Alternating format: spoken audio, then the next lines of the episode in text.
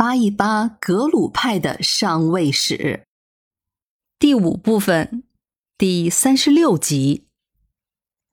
上一集说到，三世达赖在养华寺会面之后，他并没有返回西藏，而是就留在了青海。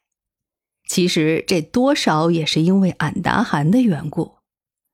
俺答汗将三世达赖介绍给了明朝的朝廷。而明朝也正想借助三世达赖来牵制俺答汗，将他留置在内蒙古。如果任由俺答汗在青海跟藏区过于亲近，那蒙古的势力就更加控制不住了。当时的明神宗，也就是万历皇帝，他对这一点倒是看得很清楚。要知道，到了清朝的时候，这个蒙古部落在西藏折腾的，那可是让朝廷头疼不已的。三世达赖的政治敏感性也不差，他当然也不会放过这个继续得到朝廷认可，甚至是封赏的好机会，所以他就欣然接受了甘肃巡抚的邀请。养华寺会面之后的那个冬天。他就赶赴到了凉州，就住到了甘肃巡抚为他特地安排的地方。这就是当年阔端为了萨迦班智达专门修建的那个幻化寺。后来的八思巴也曾经在此住过很长的时间。三世达赖圆满的完成了朝廷的交办事项，他劝说俺答汗返回了漠北，作为回报。明朝准许了三世达赖进贡的请求，通常这可是国师才有的待遇。在此后的三四年，三世达赖一直都没有回西藏，他辗转于青海、四川和云南的藏区，甚至还远到了内蒙。其中，一五八零年，他为理塘大寺，也就是常青春科尔寺进行了开光。在一五八三年，他到达了塔尔寺，并住了下来。塔尔寺就是在这一时期进行了大规模的扩建。这个我们在番外之一的时候是讲到过的。不过，一五八二年的时候，七十五岁的俺答汗驾鹤西去，先是进行了土葬。等到一五八四年三世达赖赶来的时候。为他举行了超度法会，又重新进行了火葬，他的遗骨就埋在了美代昭的西侧。这个美代昭也是俺答汗当年兴建的一座寺院，就在今天内蒙古包头市的土右旗的境内。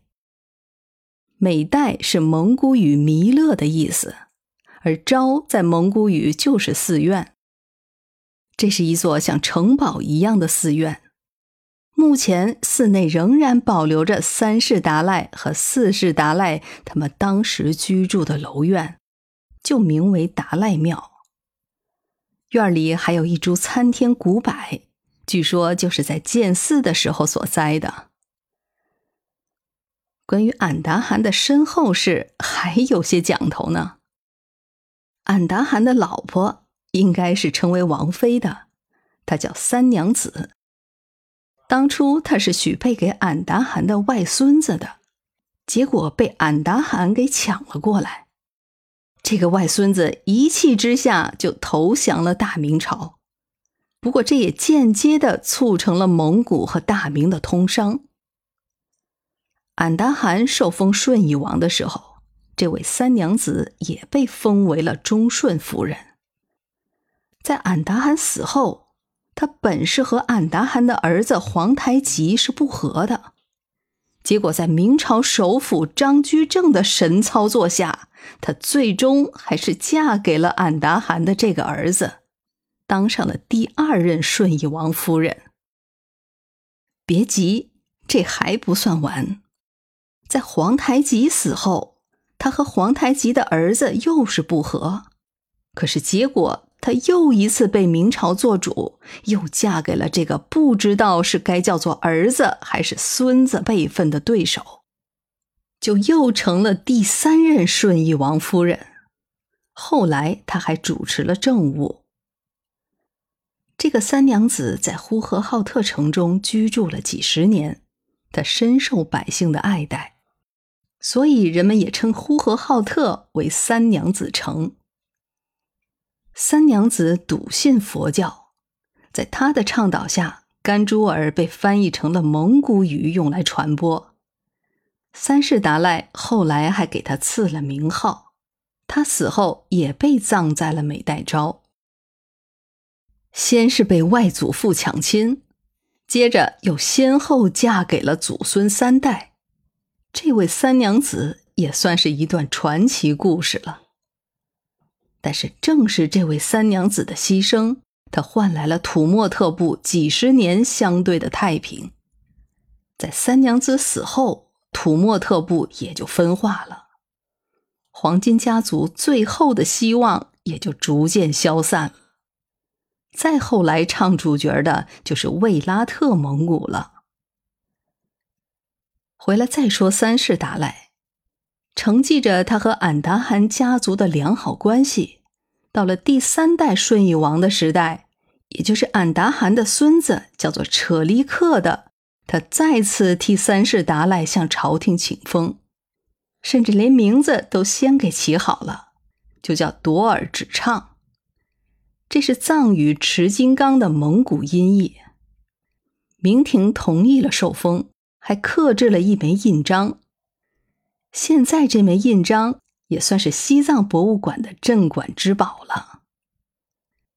明廷邀三世达赖进京受封，顺便讲经说法。三世达赖当时身在内蒙，大概就是在今天的赤峰一带。他带病起身，奔赴京城，谁成想在途中就病故身亡了，享年四十六岁。三世达赖离世的时间是确定的，就是在一五八八年的三月底，但是具体的地点却是众说纷纭，没有定论。三世达赖在青海和内蒙的传法是非常成功的。这对于日后格鲁派的发展起到了至关重要的作用。